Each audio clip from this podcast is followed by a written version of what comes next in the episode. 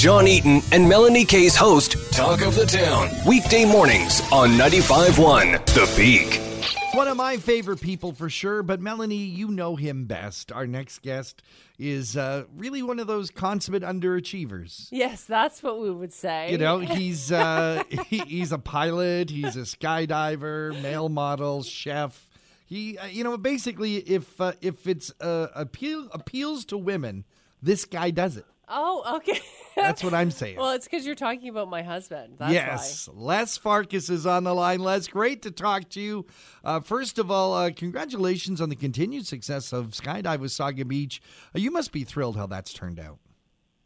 Absolutely, absolutely. It has been a fantastic eight years so far, and uh, I will say that it, it's uh, just a, such a pleasure and an honor to be able to touch so many lives. It's you know when you go up and you come down with someone and you see the change that's Mm. happened, um, and just their understanding of what it is that we do now, and kind of this whole new world opens up for them. It's just amazing, absolutely amazing. Uh, it is, and having been, my whole family has jumped with the Les and his team, so we know exactly what he's speaking of. Uh, Les, you uh, you started something, uh, uh, uh, I guess, a year ago, two years ago. Uh, it was the it was a, historic moment when uh, you were the first skydive company and you made the first tandem skydive landing on the beaches of Wasaga Beach. Tell us how that all came about. Well, we uh, we I guess had a very long push through. We we went to Queens Park with it. We had a lot of help. Um, Jim Wilson helped carry it forward, and I mean it was a, a lot of push because there was a, a you know a skydiving always gets a little bit of resistance because people think oh my god skydiving is so dangerous, but yet they get in the car with no problem. And if you want to compare the statistics, please do. um, but the the idea um, of landing on the beach was kind of the idea of the whole idea of skydive Wasaga Beach in the beginning. Um, you know, we hadn't gotten up over the beach. We didn't see that the view was that incredible. We didn't really know. We just knew, hey, there was nobody landing on the beach in Canada yet, and we wanted to be the ones doing it. So uh, we pushed for you know six or seven years, and uh, finally we got the okay, and we decided to to really make it more than just um, just landing on the beach. Um, the year previous, my aunt uh, had been diagnosed with ALS and had passed away.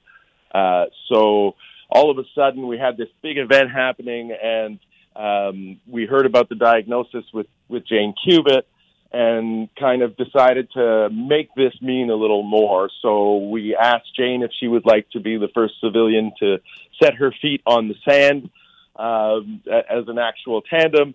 Uh, she said absolutely, and we were more than happy to kind of give her that as as some, you know, I, I, I guess just a memory, right? A, a gift, like something to be to be able to say, hey, and sh- what she gave us on landing was the biggest gift we could ever have. Um, she she said basically that for that five minutes, she forgot about her disease.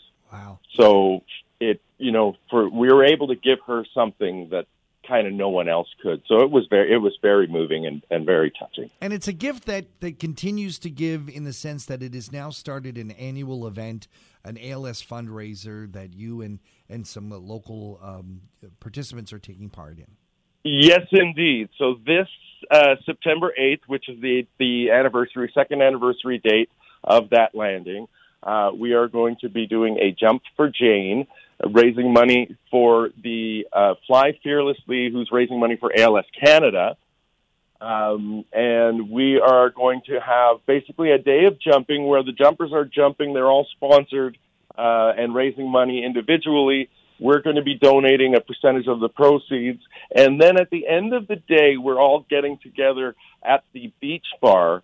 Um, and the, the music will start at about 3.30 and the presentations are about 7. Um, so we'll be doing uh, presentations for the winner of, of the sponsor competition because they're all fighting to see who's going to win. And Dave Cubitt's going to match uh, dollar for dollar the, the sponsor who raises the most money. Uh, they're also going to get a spot at a special table. And uh, then we're going to uh, kind of go through it. We're going to have a silent auction. I know that Dave Cubitt's got some really incredible uh, rock and roll memorabilia that he's got kind of tucked away that he's willing to pull forward for this. So that that's a really big deal. Um, it, it should be a really incredible day. Honestly, it should be something that is is really fantastic. Now I'm looking at the flyfearlessly.ca website. Um, No, flyfearlessly.org. Okay, flyfearlessly.org.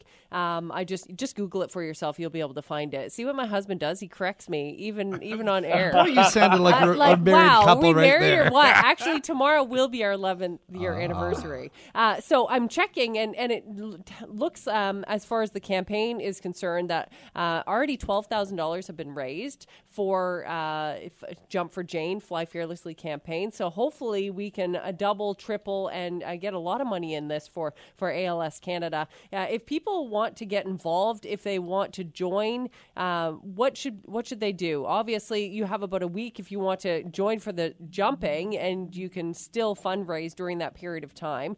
Uh, you just need to put down a deposit to say that you're going to be jumping, so that we can have you on the list. But uh, if people want to come out and see, there there's no fee, right? It's it's come and join. Absolutely, absolutely. That's one of the best things about what we do is that it, it's anyone can come and sit and watch the parachutes come down and and see the whole thing unfold.